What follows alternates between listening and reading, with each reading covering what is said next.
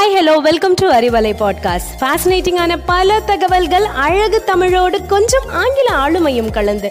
கற்க கேட்க here we go with 360 degree of fantabulous learning with Arivalai podcast brought to you by Bharathi educational institutions Reddipatti Namakkal அனைவருக்கும் வணக்கம். நாம இன்னைக்கு பார்க்கக்கூடிய தலைப்பு கமிட்மெண்ட் வாழ்க்கையில எல்லாரும் வெற்றி அடையறதில்ல.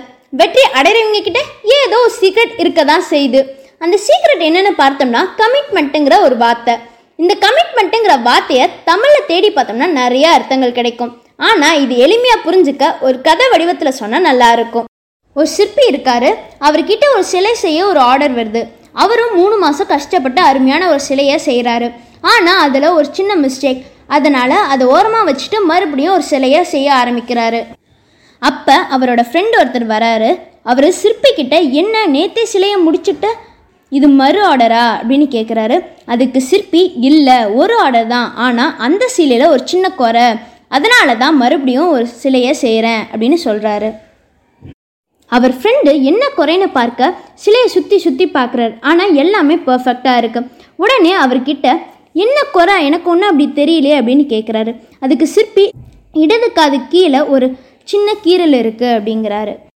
அந்த நண்பர் சொல்கிறாரு ஆமாம் ஆமாம் ஆனால் இந்த அளவுக்கு யார் உன்னுடைய சிலையை பார்த்துட போகிறாங்க யார் உன்கிட்ட வந்து குறை சொல்ல போகிறாங்க அப்படின்னு கேட்குறாரு இந்த நண்பரோட கேள்வி சரிதான் ஆனால் இந்த சிற்பியோட பதில் தான் அர்த்தமுடையது. என்ன அப்படின்னா யாருக்கும் தெரியாதனால தவறு செய்ய முடியுமா?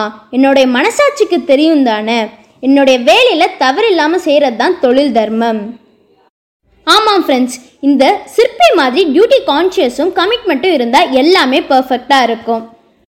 நாம் எந்த ஃபீல்டில் வேலை செஞ்சாலும் சரி டெடிகேஷன் அண்ட் சின்சியாரிட்டியோட நம்ம வேலையை பர்ஃபெக்டாக செய்கிற கமிட்மெண்ட் தான் நம்மளை அடுத்த லெவலுக்கு கொண்டு போகும்.